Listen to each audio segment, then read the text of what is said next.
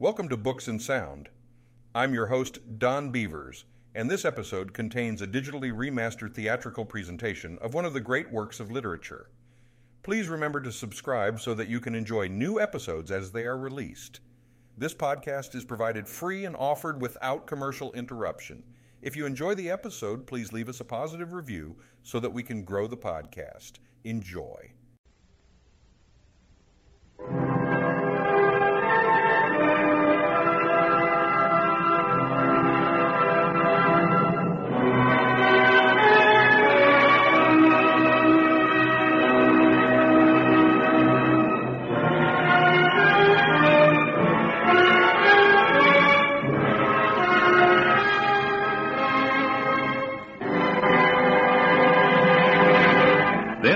Is the NBC University Theater with another in our series of dramatizations based on outstanding works in Anglo American literature. Today, Dan O'Herlihy stars in one of the most unusual novels in the field of detective fiction E.C. Bentley's classic, Trent's Last Case.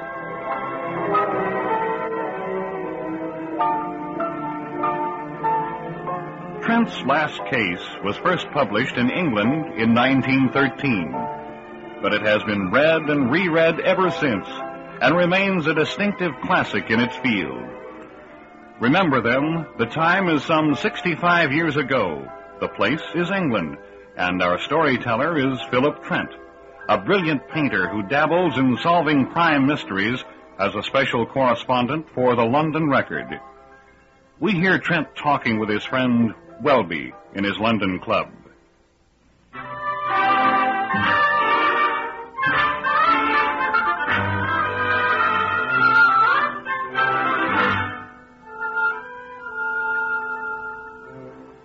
I say, Trent, this is the most interesting thing in the papers, this uh, Petunia Garden murder. What do you make of it? Hmm, I don't really know, Welby. Haven't been following it, I'm afraid. Hmm. It's been a long while since you've solved one of these murder mysteries for the police. I'm afraid I've given all that up, old man. After all, I'm a painter, Welby. Yes, but I can't understand how you can resist a new mystery like this. You must have solved dozens of these cases where the police have failed. I've had my last case, Welby. Philip Trent is through. That seems almost unbelievable. Whatever makes you say that? what makes me say I'm through? My last case, that's what. The case of Sigsbee Manderson. what? Will you win on the Manderson affair, Trent? Yes. Tell me, Welby, how much do you remember of the Manderson thing? Well, now, why, I recall that Manderson was a big American financier. Let's see. Yes. He was staying at his English estate. The body was found not far from the house. His, uh, his teeth were missing. And, oh, yes, there was a beautiful young widow, wasn't there? A widow? Oh, yes, indeed there was. Yes, the Mandersons were staying on their English estate, a place called White Gables near Marston. It was June, I remember. The London Record called and asked me to have a look. I dropped everything and took a train for Marston. I arrived there the morning after Manderson's body had been found on his lawn and went directly to the hotel. The very first thing that happened was quite odd, because I met an old friend of mine on the veranda, an interesting old gentleman named Burton. Dear me. Certainly is delightful to meet you again, Trent, my boy. Why, this is a wonderful surprise. My old friend Cupples. I can hardly believe it's you. Of course, I rather expected an affair of this sort would bring you here. Uh, naturally, you come about the murder. My dear Cupples, that's a rather colorless way of stating it, I must say. After all, I'm not just a correspondent. I am a specialist in criminal mystery. Oh, yes, yes, yes, of course. And I'm sure you'll succeed brilliantly, my boy. Tell me, Cupples, what have you been up to since I saw you last? Oh, nothing very exciting happens to a retired old fellow like myself. I've been puttering about with my hobbies, doing a bit of research on this and that. Oh, I, I have had one rather stimulating experience at the British Museum Library. I've taken up the history of the Second Peloponnesian War, you know. Uh, that must be quite an adventure. Oh, yes, yes, yes. Oh, oh well, enough of that. Uh, how are you getting on with the murder? Well, I've only just got here this morning. The first thing I must do is look the grounds over carefully, if I can get on the right side of the people of the house. Yeah. And I believe I can be of assistance to you there, my boy. As a matter of fact, I've already arranged for you to have entree to the house with Mrs. Manderson, who happens to be my niece. Mrs. Manderson is your niece, Cupples? Why, this is astounding. Oh, not really, no. Well, in that case, you can tell me a good deal I'd like to know. What kind of a person was Manderson? Was he a friend of yours? Uh, I must say, Trent, this is a very painful subject to me. The truth is, I didn't like Manderson. And I don't believe anyone else in the world did either. Well, that's a bit startling. I thought he was a man of some charm. On the surface, yes. But you felt he'd, that he'd sacrifice anything or anyone to carry out his plan. Hmm. I dare say that's why he was so fantastically successful in business, controlling the stock market, merging companies, and that sort of thing. Yes, I suppose so. Of course, I very much disapproved of the way he used his industrial power to crush the weak. I refer especially to his ruthless conduct in that Pennsylvania coal strike some years ago. However, I had an even better reason for disliking him myself. For some time past, Manderson made my niece's life miserable. Just how do you mean, Cupples? Well, first let me say this. My niece Mabel is like my own child to me, Trent. You see, I'm the only close relative she has, and and I'd do anything to protect her. Yes, yes, I believe she's a lovely person, Cupples. Very lovely. Well, a few weeks ago, my niece wrote and asked me to come and see her. She told me that in recent months Manderson had changed towards her, that he, that he seemed to nurse some perpetual grievance, become very distant, aloof. Did she have any explanation for this change? No, none whatsoever. She felt worried and humiliated, and thoroughly miserable. Of course, I was distressed by her unhappiness, so I took action myself. I met Manderson here by the hotel one day, and I put the matter to him directly. How did he take it? Not very well, I'm afraid. He was perfectly calm and quiet, but I could tell he was angry. Mm-hmm. Looked at me and told me to mind my own affairs, but I didn't propose to be put off. In fact, uh, I rather lost my temper, I'm afraid. Made a number of foolish threats, loudly enough to be overheard by everyone about. Uh, did Manderson say anything more? No, not a word. When I finished, he simply turned and walked off towards White Gables. His face was white with fury. Just when did this happen, Cupples? Sunday morning. The Sunday morning before he was murdered. Then I don't suppose you saw him alive again. No. Oh, oh, yes, come to think of it, I did. It was later in the day on the golf course, but I didn't speak to him on that occasion. Next morning, he was found dead.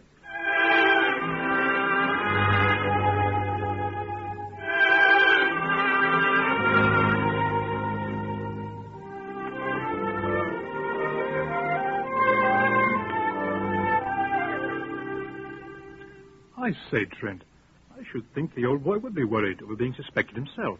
After that quarrel with Manderson, you know. Well, my old friend Cupples is a very remarkable man, Welby. Very remarkable. But uh, to get on with it, I stopped at the coroner's for a look at the body, and then went out to White Gables. I was admitted readily enough, thanks to Cupples, and there I met another old friend. Well, well, if it isn't Philip Trent, the demon investigator of the Daily Press. Well, well, again, if it isn't Inspector Murch, the bloodhound of Scotland Yard.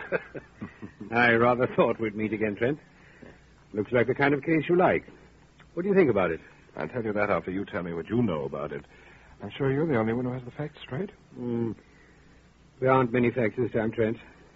Or maybe there are too many that don't fit together. The night before last, Sunday night, Manderson went to bed at his usual time, about uh, half past eleven. The next morning at ten o'clock, he was found on the lawn a little way from the house, shot through the head. We searched thoroughly, but we couldn't find a thing. Oh, I suppose you've uh, seen the body. Yes, I have. Then let me ask you uh, what you made of that. Well, uh, one thing struck me as peculiar. Mm-hmm. That Henry Manderson was very particular about his dress and appearance. Yes. Yet his shoes were loosely tied, and he hadn't put in his dental plate. Well, it would seem he got up and dressed in a hurry. Maybe he was wakened by robbers, chased them across the grounds, and got himself shot. Of course, he wasn't robbed, but they may have been scared off and run away. No, no, I noticed another thing. After all, he was completely dressed, and his hair was carefully combed. A man setting off after burglars wouldn't go to all that trouble. Above all, he'd put in his dental plate first thing on rising. Hmm. By the way, uh, th- th- this room seems to be rather torn apart. What happened? Oh, we've been going through Manderson's papers. This is the library and the room Manderson used for his office. Uh, I'm afraid we didn't find anything. Who was the last to see Manderson alive, Murch? As far as we know, it was the butler, a man named Martin. Oh, good. There's nothing like having an English butler involved in these affairs. I suppose you've heard his story, but uh, would you mind going through it again? No, no, something might turn up. I'll uh, ring for him. Thank you. Now, who else do we have in the house to suspect, Murch? Well, there's uh, Mrs. Manderson, of course, the personal maid, usual servants, and Manderson's two secretaries. Two secretaries. Yes, Manderson had an American secretary named Bunner, Calvin Bunner, who looked after his business affairs mostly. Mhm. And he had an English secretary named Marlowe. It was more of his private secretary, I understand. They've both been with Manderson a good long time. Hmm, I see. Do you think... I beg your pardon, gentlemen. Did you ring for me? Yes, Martin. This is Mr. Trent. He's been authorized to go over the house and make inquiries. You'd like to hear your story. Very well, sir. I last saw Mr. Manderson on Sunday night. No, no, when- not that yet, Martin. Tell me all you saw of him that evening. Everything after dinner, let's say. After dinner. Very well. After dinner, Mr. Manderson and Mr. Marlowe, his secretary, you know, were walking out on the lawn. I believe they were discussing something important, for I heard Mr. Manderson say something as they came back in. I believe he said, if Harris is there, every minute is important. You should start right away and not a word to a soul. Harris is there, every minute is important. We should start right away and not a word to a soul. Yes, sir. I heard this as they passed the open window of my pantry. And then Mr. Marlowe went upstairs, and Mr. Manderson rang for me from this room. He directed me to sit up and said that Mr. Marlowe had persuaded him to go for a drive in the car by moonlight. Hmm, that certainly seems curious. I thought so too, sir. But I recalled what he said about not a word to a soul, and I concluded this about a moonlight drive was intended to mislead. That seems possible. What time was this? About ten, sir. Mr. Manderson waited until Mr. Marlowe come down and brought the car around to the front of the house, and then he went into the drawing room where Mrs. Manderson was. Did that strike you as unusual? Well, if you ask me, sir, I've known him to enter that room since we come to White Gables this year. However, Mr. Manderson returned in a few minutes, and he and Mr. Marlowe set off in the car in the direction of Southampton. But you saw Mr. Manderson again later. Yes, about an hour later, sir. He rang for me here in the library and said he wanted me to sit up until 12.30 in case an important message come by telephone. He said he'd sent Mr. Marlowe to Southampton in the car, and he therefore wanted me to stay up. He told me to take the message if he'd come and not to disturb him. You say that Mr. Manderson rang for you when he returned from his drive with Marlowe. Did you hear him when he re-entered the house? No, sir. But when I answered his ring, he was seated right over there with his hat still on, listening to the telephone. I would suppose that when he returned, he was in a hurry to use the telephone, and so he went straight across the lawn and came in by the French windows of the library. Uh, could you tell by the expression on his face if he were angry or in a quarrelsome mood? Well, now, his back was to me, Mr. Trent. And he told you to wait up until 12.30 to answer the telephone. Did a message come? No, sir. I left and sat reading in my pantry until 12.30, but no message come. Was that the last you saw or heard of Mr. Manderson? No. A little later, about half past eleven, I heard Mr. Manderson go upstairs to bed, and then after that I heard nothing more. Uh, as I understand it, after that, Mr. Manderson was not missed until the body was found at 10 o'clock the next morning. That is correct, sir. You see, Mr. and Mrs. Manderson had separate bedrooms, connected by a door that was left open at night. Now, in the morning, Mrs. Manderson was called at seven, and the maid took her tea into her. However, Mr. Manderson, he disliked having anyone fussing about, so we all supposed Mr. Manderson was still asleep in his room until we heard the shocking news, sir. There's one other point, Martin. When Mr. Manderson's body was found, was he wearing the clothes he would naturally have worn that day? Well, now, that reminds me, sir. I was most surprised when I set eyes on the body. First, I couldn't make out what seemed strange. And then I noticed the collar was of a style Mr. Manderson never wore, except with evening dress. Then I found he had on all of the things he had worn the night before, except a different suit and shoes. Was very unlike him. I suppose it shows he dressed in a great hurry when he got up. Perhaps so. At any rate, thank you, Martin. You've put everything with admirable clarity. Now, would you mind sending Mrs. Manderson's maid to see me? Yes, of course, sir. I'll see to it at once, sir. Thank you. Come now, Murch. I assure you, you're mistaken in suspecting that man. What? I didn't say anything about suspecting him. I haven't said a word. No, but I could see the handcuffs glinting in your eyes. Mm, I'll admit I don't like his manner. A bit too cool for me. But I'll say one thing for his story. Manderson did come in by the library window after leaving Marlowe in the car. There's a footprint in the soft gravel just outside the window. I found Manderson's patent leather shoes, the ones he wore Sunday night, in his bedroom cupboard. One of them matches the footprint exactly. Well, Murch, you have been the busy one, haven't you? Yes, but it hasn't helped much. Now, why would a man get up before the servants are awake, dress himself fully, Except for his dental plate, Murch. then get murdered in sight of his house early enough to be cold and stiff by ten in the morning? I'm afraid no one can tell us just when Manderson was shot. Let's see if we can guess.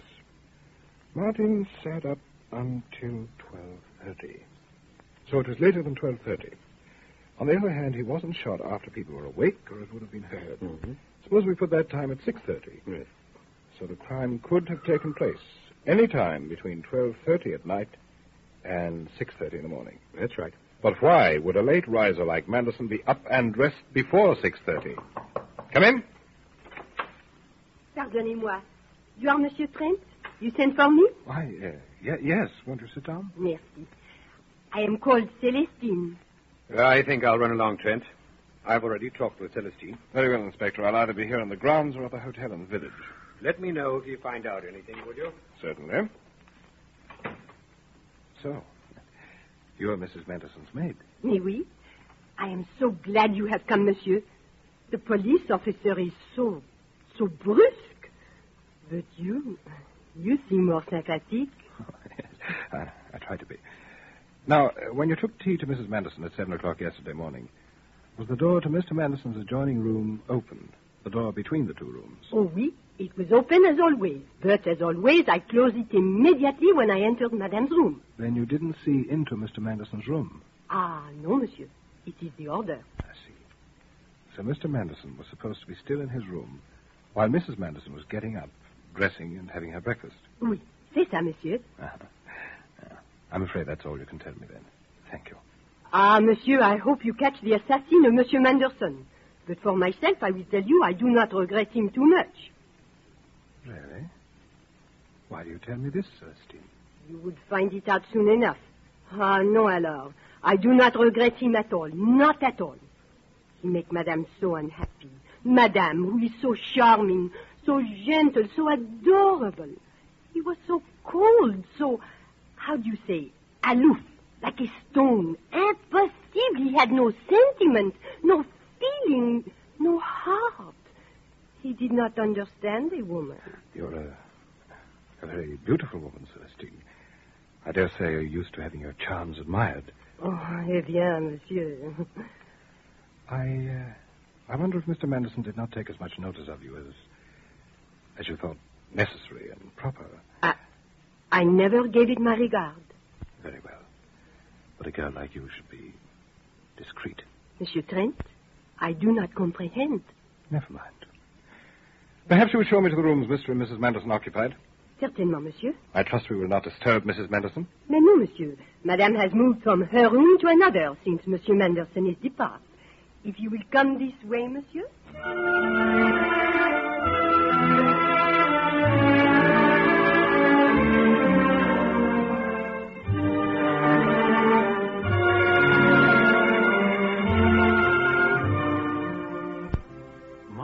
Word, Trent, I can't make you think of it, old boy.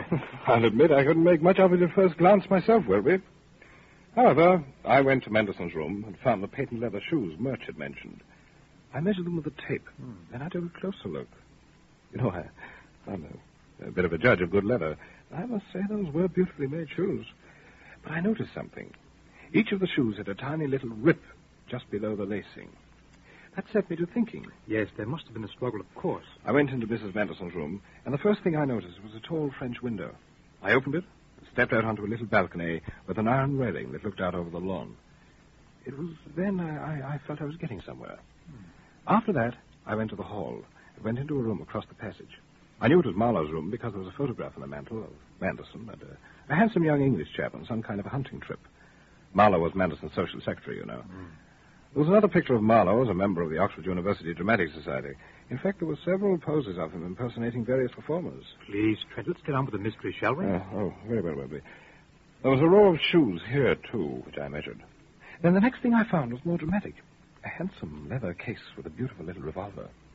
I was just turning it over and noticing the initials, J.M., when I heard a step on the stairs. And the door opened. I was just wondering what you were up to, Trent, and I thought. I say, whose revolver is that? It evidently belongs to the occupant of the room, Mr. Marlowe. Hmm? Seems to have been clean since it was last used. Well, of course, I don't know much about firearms. Let me see it. I happen to know a good deal about them. Oh, yes, a specialty of yours, I believe. You don't have to be an expert to tell one thing. Take a look at this. Some kind of bullet, isn't it? Mm-hmm. Is that the one? Yes. The coroner just took it out of Manderson's head this morning. It was fired from a revolver just like this one. Now, now, wait, Murch. This is all wrong. Marlowe's gun may have killed Manderson, but as I understand it, Manderson sent Marlowe to Southampton in the car Sunday night. That's right. And he didn't get back till Monday evening, long after the murder. Hi there. You mind if I come in? Huh? Yeah, oh, I didn't see you. Uh, what do you want? Why, I want to see you if you're Mr. Trent. Celestine told me you were somewhere about here. Well, you gave us a bit of a start, Bunner. Shouldn't sneak up on people that way in those tennis shoes. I'm sorry, Captain. This is Calvin C. Bunner at your service, Mr. Trent. How do you do, Mr. Bunner? Hey, uh, what do you have there? Marlowe's revolver? Uh, yes, yes, uh, but the inspector tells me there are too many guns of this kind about to provide much of a clue. I suppose so. They're very popular back home in the States. I prefer to carry a slightly heavier gun myself. Do you know when Mr. Marlowe got this revolver? Why, uh, yes, just before we came here to White Gables from the States this year. Manderson told him everyone should own a revolver, so he went out and bought the same kind Manderson had. I suppose you knew Manderson pretty well, Bunner. Do you have any ideas about all this? Well, yes. Just between us, I think the old man knew something was coming to him. Last few weeks, I, I never saw him so nervous and edgy. Why, he even neglected business, and I can tell you that never happened before. You mean, you, you think he was afraid of something? Well, I couldn't be sure, but I, I think he knew someone was out to get him. I've heard that Manderson's manner became rather strange. What do you think he was afraid of? Oh, now understand, I'm just guessing, but a fellow like Manderson is bound to hurt a few people along the way, you know. Now, you take that Pennsylvania coal strike, for instance. Yes, yes, I remember that. I must say I didn't admire Manderson's part in it. Maybe not, but it's business, Mr. Trent. After that, Manderson was bigger than ever. But there were 30,000 miners with wives and kids who would have liked shot at him, I can tell you. I must say, Bunner, this is a new theory to me. You think there may have been a plot against him by a group of workers who hated him. Well, some of those fellows are pretty rough, that's all I know. Certainly something to think about, Bunner. Oh. I, I believe I must get back to the village now, but uh, we, uh, we, we, we, we'll talk about it again.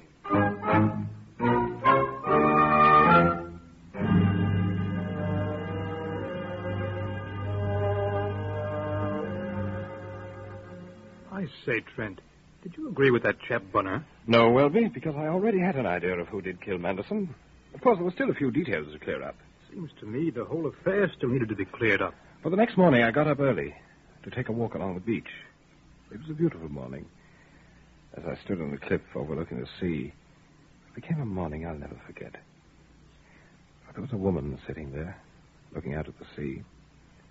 She was dressed all in black, and her face was pale and drawn. She seemed as radiant, radiant as the morning itself. As I watched her there, she suddenly held up in the sky as if to greet the day with new hope. I can't tell you how I felt when I turned away and walked back to the hotel. My feelings were violently mixed. A little later, I set off with Cupples for White Gables. This was the day of the coroner's inquest, and he wanted to be with his niece during her ordeal. It was then that I met the lady in black for the first time. My uncle has told me all about you, Mr. Trent. I hope you will succeed in your mission here. I believe I will succeed, Mrs. Manderson. And when I've completed the case, I should like to lay the facts before you. I may need your advice before I publish them. My advice? Of course, if you wish. I'm very sorry to have to trouble you. You've been very kind in allowing me to look over the house and ask questions. But I, I'm afraid there are one or two things I must ask you directly. I'm sure it would be very foolish of me to refuse. Ask anything you like, Mr. Trent. But it's only this, Mrs. Manderson. Inspector Murch tells me your husband drew an unusually large sum of ready money from his London bankers and was keeping it here. Do you know why he should have done this? Why, no. In fact, I'm very much surprised to hear it. Why is it surprising, may I ask? Because I thought my husband had very little money in the house. On Sunday night, just before he went to join Mr. Marlowe at the car, he came into my drawing room and asked me if I had any money I could give him till the next day.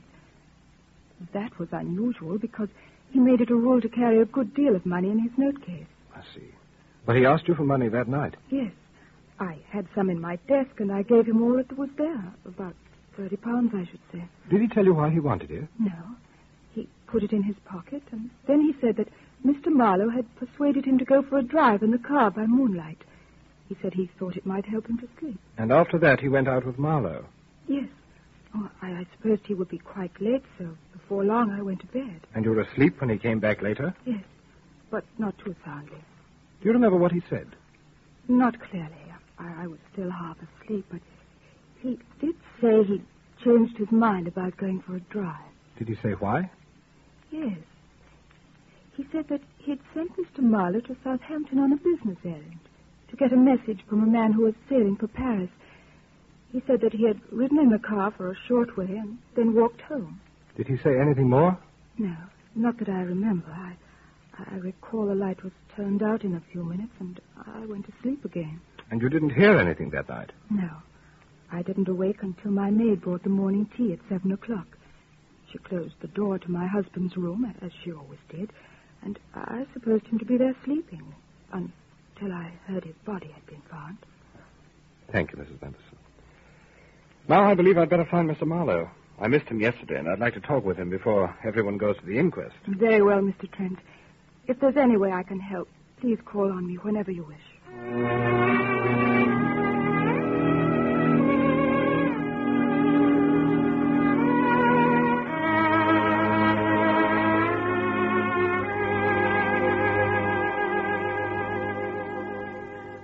Say, Trent, I can imagine one's wife being a little more broken up after one's murder. No one seemed to be terribly broken up about Manderson, Welby.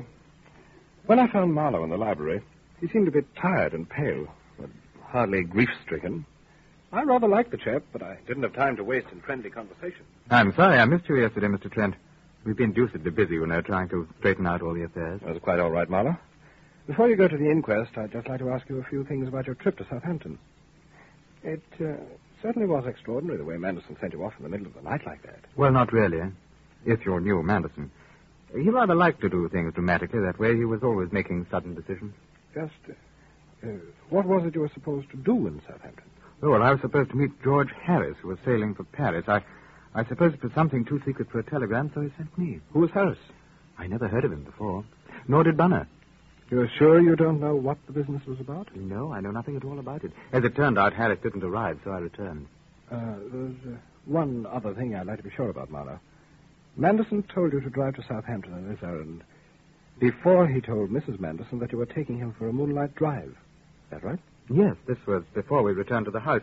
As I understand it, he then told both Mrs. Manderson and Martin that I, I had persuaded him to go for a drive in the moonlight. of course, you understand what I'm getting at.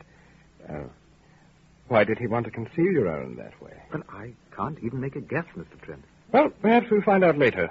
Oh, there's one other thing, Marlowe. I've two slips of paper here I want you to look at. Oh. Go ahead, take them. Examine them closely. Uh, why, they're- they're just blank pieces of paper, as far as I can see. Have you any idea where they came from, Mr. Marlowe? No. Oh, but this is one here has a date on it. Yes? Yes, it looks as if it had been cut out of a, a diary. Yes, but feel the quality of the paper. Do you think you could identify another piece of paper of the same kind? Oh, no, I'm afraid I'm not much of an expert at that sort of thing, Mr. Trent. Oh, well, that's not important. Here, I'll take them back now.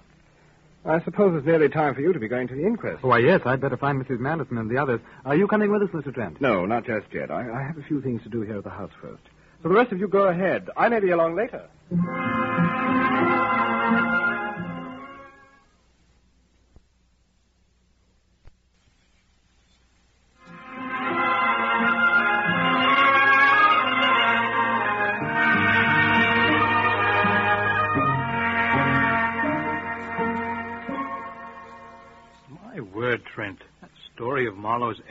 Certainly sounded strange. Yes, but it all checked, Welby. Yes, that's right. But I'm surprised you didn't want to go to the inquest, old boy. Sounds a big negligence, you know. I had more important things to do, Welby. Among other things, I wanted to take some pictures with my camera. What on earth did you want to take pictures for? You'll see what I mean, Welby. Well, that evening, I had my work nearly completed when Cupples came into my room at the hotel.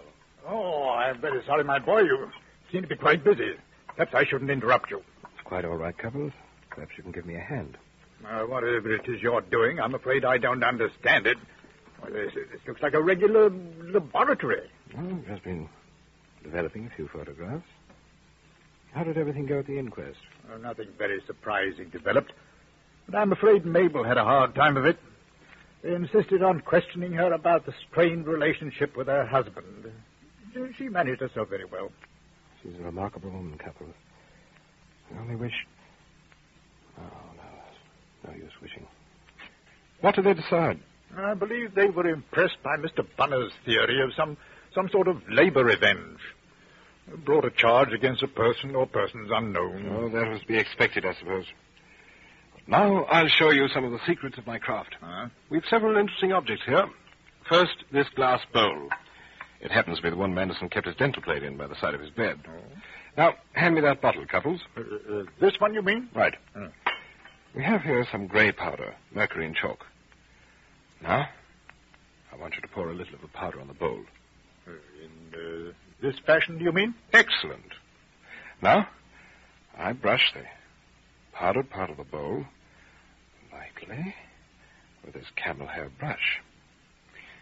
Ah, now we look again. You see anything?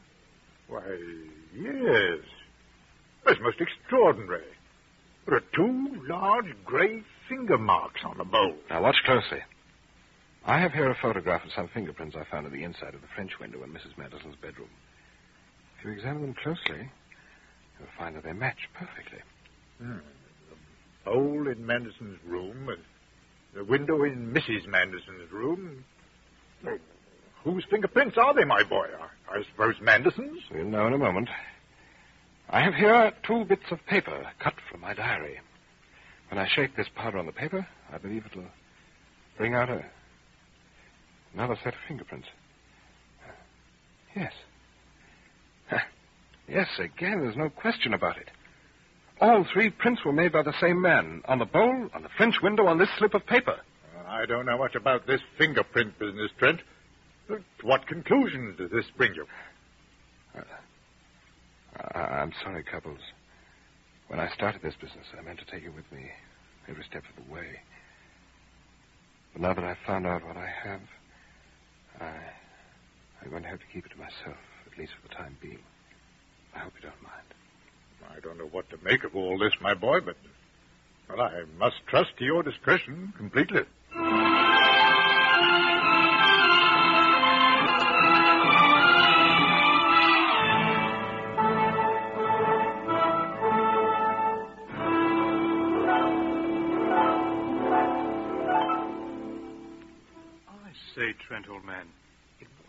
Marlowe who made the fingerprints in those pages from your diary. He must have made the others as well, but how? I mean, after all. We'll come to that, Welby. But I want to tell you the story just as it happened to me. Oh, I don't see how you ever suspected. Why, it's fantastic. Oh, I was performing brilliantly, no doubt about that. That night I sat up writing a report of the case. A brilliant report which has never been published. Surely, if you knew the facts, why, you had to report them, old boy. Not necessarily, Welby. There are some directions in which I decline to assist the police. The next morning I went to White Gables and insisted on seeing Mrs. Manderson. When I entered, she looked up, surprised. Oh, you look terribly tired, Mr. Trent. Can I get you anything? No, thank you, Mrs. Manderson. Let me come right to the point. Oh, of course. But please do sit down, won't you? I, I I want to catch a train at noon, but I can't go till I have this thing settled. I'll tell you anything I can. I know you won't make it worse for me than you can help. I have here my report on your husband's death. I need to know some things that only you can tell me before I decide whether or not to publish this report. It it suggests a possibility that may or may not be imaginary on my part. If it is not imaginary, then, as a gentleman who, who wishes you well, regardless of all else, I shall not publish this. I don't know what you've discovered or what you may be imagining, Mr. Trent, but it is very good of you to come to me about it. Please believe me, this is the, the most difficult thing I've ever had to do. I've read the record of the inquest, and you said you did not know why your husband changed his attitude toward you in the last months of his life. Is that true? Just a moment, Mr. Trent. Do you realize what you're asking? Yes, I believe I do. You're asking me if I perjured myself on the witness stand. Yes, that's correct. I didn't come here to preserve the polite fictions, Mrs. Manderson. And the idea that a reputable person never withholds part of the truth under any circumstances is merely a polite fiction. I see. Very well. I I know you must have a good reason for asking what you do. I'll have to try to explain something about my marriage. It wasn't a, a very successful one. I was only 20 at the time and rather alone in the world. My husband was 20 years older than I, and he seemed so strong, sure of himself. But I soon found he cared more for his business than he ever could for me. Go on. Yes. I. My husband wanted someone to, to take a place in society, to, to do him credit, to make a great social success. But I, I couldn't do that. I, I found the whole world of luxury and wealth empty and dull. It, it was useless to me. Oh, I, I tried to live up to his ideas about social success. After all, I'd made a bargain, but it became harder every year. At last, of course, he realized that. He could see through anything, I think, once his attention was turned to it. I suppose it hurt him and made him bitter, but there was nothing I could do. After a time, we were just being polite to each other. It was like that for months before he died. Now you know what I, I never wanted to admit to anyone. Is that all you want to know? No. I'm sorry, but there's one more thing. One thing more that's the whole point of my inquiry. What is it then? What is it? I must ask you this. Will you assure me your husband's change toward you had had nothing to do with John Marlowe? With John Marlowe? Oh no. Oh no. No, you can't. You, you mustn't. Oh no, please. I'll, I'll leave my report with you, Mrs. Oh, not. It's the only copy, I assure you. And no one else will ever know what it contains.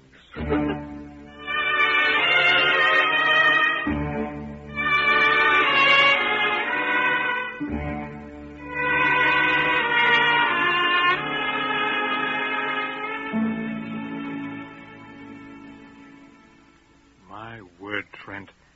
This is terribly confusing. Did you think that perhaps Mrs. Manderson and Marlowe. I mean, uh, just what did you think, old boy? Well, just for the moment, we'll forget what I thought, and I'll tell you what I knew. Of course, I knew from the fingerprints that Marlowe had been in Manderson's room, where he had no business, and also in Mrs. Manderson's room, where he'd even less. Knowing that, I had to construct what had happened. I told you Manderson's patent leather shoes had been ripped slightly just below the lacing, ripped as though they had been worn by someone for whom they were too small. Well, in that case, If someone else had worn Manderson's shoes, that footprint made so clearly outside the library window had been made by someone else. That brought me to the idea that it was not Manderson who returned to the house that night after he left in the car. not Manderson, but he was seen by the butler and went up to bed and spoke to his wife. Yes, yes, but, but the butler saw only the man by the telephone. He didn't see his face. And Mrs. Manderson only spoke to him. She didn't see him at all. No, it was not Manderson who returned, but someone who wanted people to think that Manderson was in the house that night. Perhaps so, old boy, but, but really, you know, It had to be someone who knew Manderson well, who could imitate him, and who knew the ways of the household perfectly. The most interesting thing this false Manderson did was tell Martin he had sent Marlowe to Southampton. Hmm. It wasn't Manderson's way to confide to a butler. He also told Mrs. Manderson he had sent Marlowe to. It Manderson's way to speak of business to Mrs. Manderson. Why did he mention Marlowe? It occurred to me it might be because he was Marlowe himself. Oh, yes, that, that seems reasonable. Remember that picture in his room? That's right. Marlowe had been an amateur actor at Oxford and had specialized in impersonations. What's more, when I measured his shoes, I found them one size larger than Manderson's. And don't forget, he had the same kind of gun with which Manderson was shot. Yes, when he returned as Manderson, he also cleaned and put the gun back in his room. Oh, I say, that was a brilliant piece of work, Trent. now, the way I saw it, Marlowe went off with Manderson in the car. He shot him some distance from the house so he wouldn't be heard. He took the body to the place where it was found, took off the outer clothes and the dental plate, went back to the house, and entered through the window. He told Martin he'd sent Marlowe to Southampton, and told Martin to stay up until 12.30. That was to establish his alibi.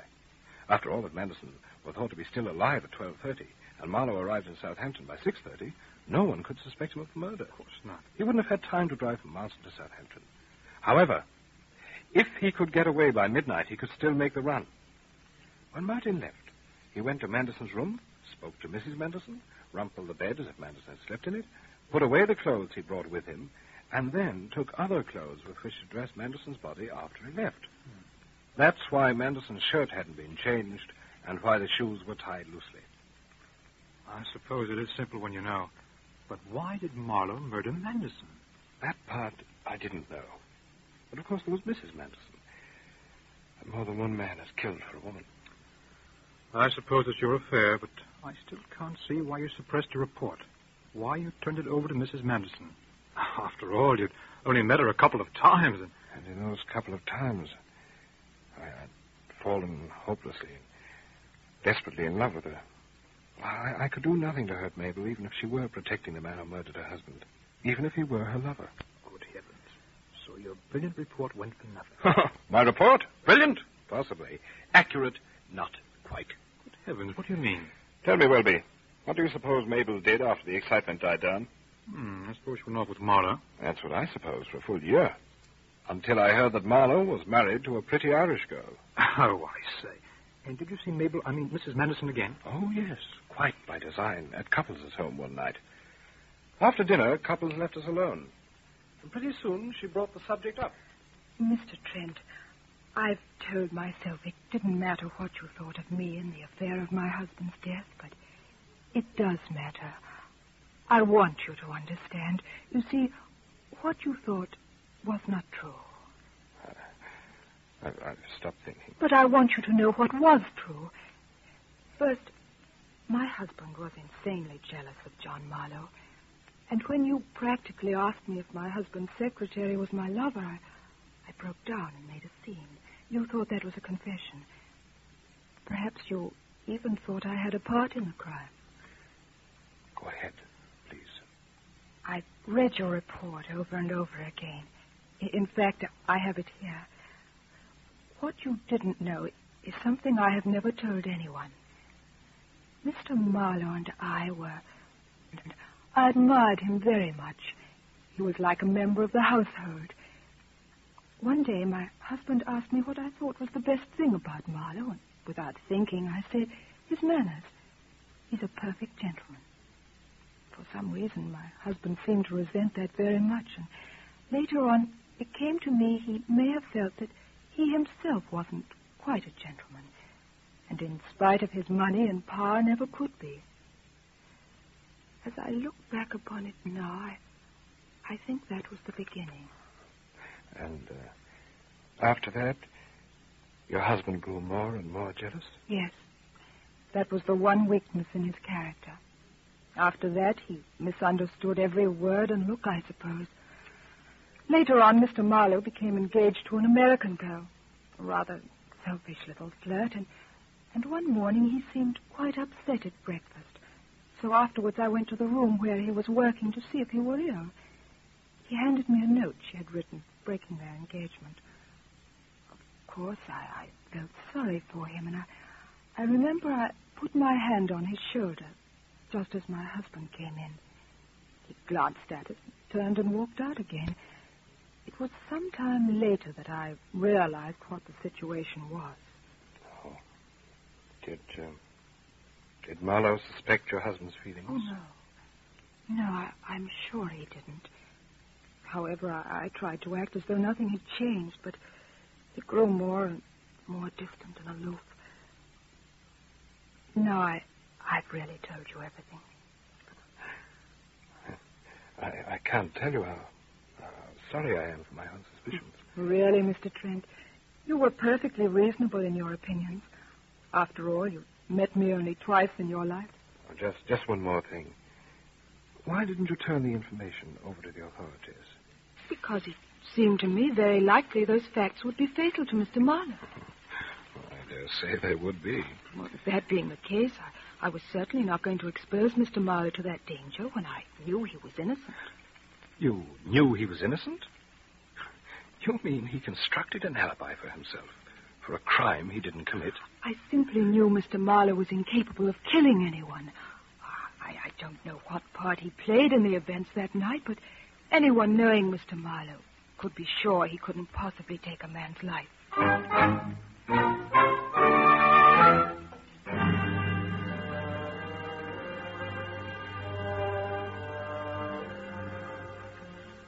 I say, Trent, you were a bit too suspicious about Mrs. Manderson, weren't you? Uh, I suppose so, but huh, what else could I think at the time? At any rate, I went immediately and talked the whole thing out with Cupples. He knew where Marlowe was staying. I wrote to him, sending him a copy of my report. I told him if he'd any correction to make, I expected to hear from him. Otherwise, I would turn the report over to the authorities. A few days later, Cupples and I received an invitation to Marlowe's office. We found him alone. Mr. Trent, would you tell me, does anyone else know of this report? Only three people besides yourself, Marlowe. Mrs. Manderson has read it, and I've discussed it with Mr. Cupples. Yes, yes, I read it only a few days ago. Found it fascinating. Simply fascinating. You see, I, I, I wanted Cupples to be present to, to witness your explanation. Very well. I have read your report several times, and I must say I don't believe that any other man could have obtained as much of the truth as you have. Then there is more to the truth, Marlowe? Oh, yes, a great deal more. Although I, I never supposed that I would tell it until now. Well, uh, let me let me tell you beforehand that although I'm here to listen to you, so far I've no reason to doubt my report. I want you to understand that as far as I'm concerned, you'll be making a defense. A defense of suspicion of murder. Naturally. And here it is. As you may know, Manderson was not a man of normal mind. Now, I never knew that myself until the last night of his life. That's when I learned that because of some delusion he had an unreasonable hatred for me. To what did you attribute this hatred? I didn't know, and I haven't the slightest idea. Oh, come, now, my dear fellow. Surely there must have been some reason. Perhaps a madman doesn't need a reason. And Manderson was sufficiently mad to kill himself in order to doom someone he hated. You, you mean to say that Manderson committed suicide? Yes, that is what I mean. Oh, dear me, I'm, I'm afraid that statement calls for elucidation. Uh, suppose you tell us the facts of that night, Marlowe. Very well. After dinner, Manderson wanted to talk with me, and we strolled out to the garden. He said he had a very important and confidential errand to be done. I believe you told us something of this before. Yes, but not quite all of it. He told me I was to take a briefcase to Southampton and give it to a man named George Harris. And he said that if Harris failed to arrive, I was to take the boat to Paris, traveling under Harris's name and taking the briefcase with me. And what were you supposed to do in Paris, Marlowe? I was to go to the Hotel St. Petersburg and stay there under the name of Harris until someone contacted me. I must say that was a strange assignment. Yes, but it was Manderson's way, and I didn't want to let him down. I'll confess I didn't like all the mystery. Hmm. Yeah. After this conversation of the lawn, what did you do? Well, I changed clothes, I packed a few things, brought the car around from the garage, and met him in the library. He gave me a locked briefcase, and then, since I only had a few shillings in my pocket, I asked him for some money for expenses. It was then that the first odd thing happened. Manderson reached for his billfold, where he always kept about a hundred pounds. Then he suddenly stopped, and I saw his face go white with anger. He told me to wait in the car, and he would get some money. Now, that seemed terribly strange, because the week before I had drawn a thousand pounds for him from his London bankers, and I knew that that money was locked in his desk. But instead of going to the desk, he went to the drawing room. I went out to the car. After a moment, through the open drawing room window, I heard Mrs. Manderson say, I have only about thirty pounds. Will that be enough? Well, I didn't hear the answer, but uh, after a moment I heard him say, I'm going out now. Marlowe has persuaded me to go for a drive in the moonlight. Perhaps it will help me sleep. He hadn't said anything about this to you before. Oh, no, certainly not.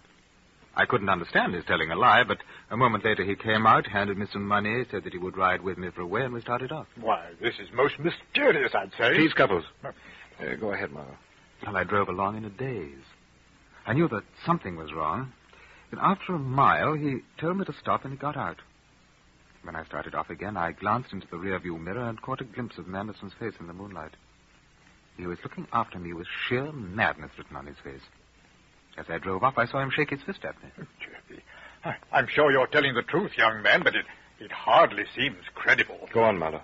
Well, when I got around a turn in the road, I stopped. I knew suddenly that this man hated me insanely. He had lied about my saying I persuaded him to go for a moonlight drive, and he was sending me on a wild trip to Paris. The question kept coming back. Where are those thousand pounds? And then all of a sudden it hit me. The thousand pounds were right there with me. I broke open the lock of the briefcase, and there was the money along with Manderson's billfold. And the whole thing came to me in a flash.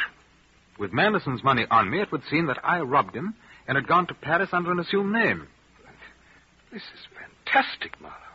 Uh, what happened? Well, I decided the only thing to do was to turn around, overtake Manderson before he got back to the house, and call the police and have it out with him. I turned around and I started back fast when I heard the sound of a gunshot. I stopped.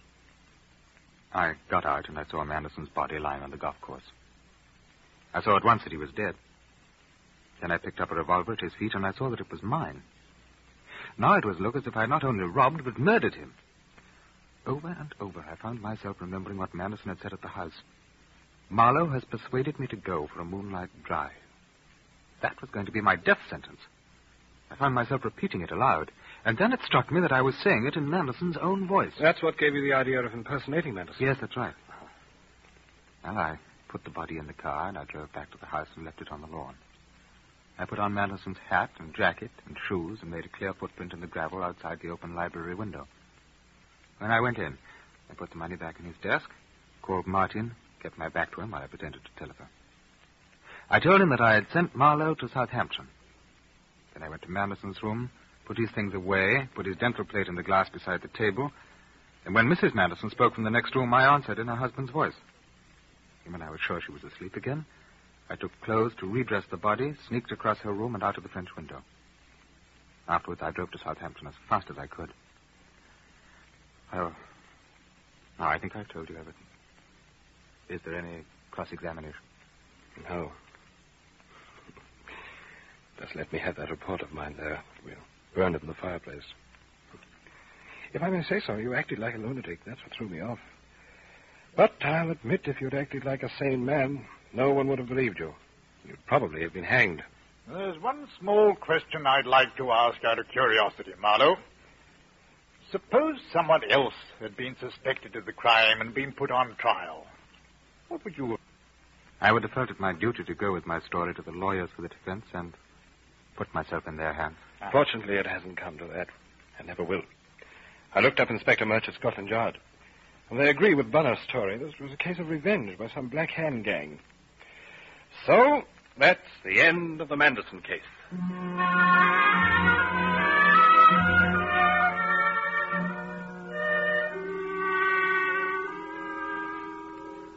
My word, Trent, old boy. It must have come as a bit of a shock to you, eh? Yes, Welby, it seemed that I had perhaps been a bit too clever. After all, you did get to the truth of the matter. Yeah, uh-huh. And I took old Cupples out to celebrate with a bottle of wine. Well, congratulations, dear boy. I can't tell you how happy I am that the Manderson mystery is disposed of. Didn't you find Marlowe extraordinarily ingenious? Ingenious? Oh, yes, yes, to be sure, but scarcely extraordinary, my dear boy. But Cupples, surely you must have been surprised by Marlowe's story. Oh, I will admit it had unusual features in respect to its details. But you see, I was always certain Marlowe was innocent. Do you mean that all the time I was working on the case at Marston, you knew Marlowe was innocent? Why, yes, it's all very simple. You see, I shot Manderson. Uh, oh, I, I say, I'm sorry, Trent. I, I'm afraid I made you spill your wine. I... Uh, Ne- ne- never mind. Ne- never mind the wine. Go on. Well, you see, uh, the Sunday night Manderson was killed, I took my usual bedtime walk and went across the golf course to the road that runs behind White Gables. I meant to walk down the road for a way, but I saw a car approach and stop. When I saw Manderson get out in the moonlight, I, I didn't want to meet him, so I stepped back into the shadows. I overheard him talking with Marlowe, and when the car moved away, I saw him shake his fist after it most violently. Yes, Cupples. And then? Then I saw him walk over the turf to the green and draw a pistol, which he aimed at his breast. He didn't see you, I suppose. No, no, no, no. I was hidden. But I saw that terrible look on his face, and I knew he was quite overwrought. Uh, incidentally, if I may remark on a theory of my own. Yes, uh, yes, Cupples, by all means do. Well, it's my thought Manderson did not intend to kill himself, but only to wound himself and charge Marlowe with attempted murder and robbery. However, at the moment I assumed it was suicide. And to spare my niece from such a scandal, I jumped from the shadows and seized his arm to wrest the gun away from him. But he leapt at me. I knew it was my life or his, so I fired blindly into his face. I threw down the pistol, bent over him, saw that he was dead. When I heard the car return, I hid in the shadows again and waited until Marlowe finally lifted the body into the car. I assumed that Marlowe would simply tell everyone how he'd found the body and that he and everyone else would assume it was suicide. Yes, I suppose that seemed reasonable at the time. However, my dear boy, I realized that my position was a delicate one, since I quarreled with Manderson in public that morning. I thought it'd be best if people felt that I'd been at my hotel all the time, so I hurried back, looked through the rear window, saw there was no one in the writing room. I climbed over the sill, rang the bell for the waiter. Then I sat down and began to write a letter. When the waiter came, I asked for a glass of milk and a postage stamp. Soon afterwards, uh, I went up to bed. Somehow I couldn't sleep well. Really, Cupples, what was the matter? I don't really know, but I, I was annoyed about it because I knew that next day would be a trying one, and I wanted to be at my best. You know, at my age, one needs a good deal of sleep. Uh, not as young as I used to be. No. I guess none of us is. I, I know. I, I, I feel considerably older than I ever did before. In fact, let's drink a toast again. This one to Trent's last case. And as for you Cupples, I shall now expect you to pay for the wine.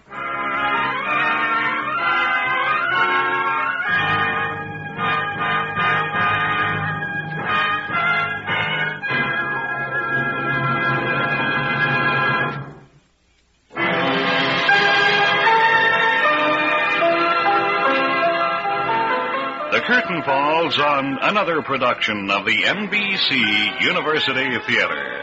This has been an adaptation of Trent's Last Case by E.C. Bentley.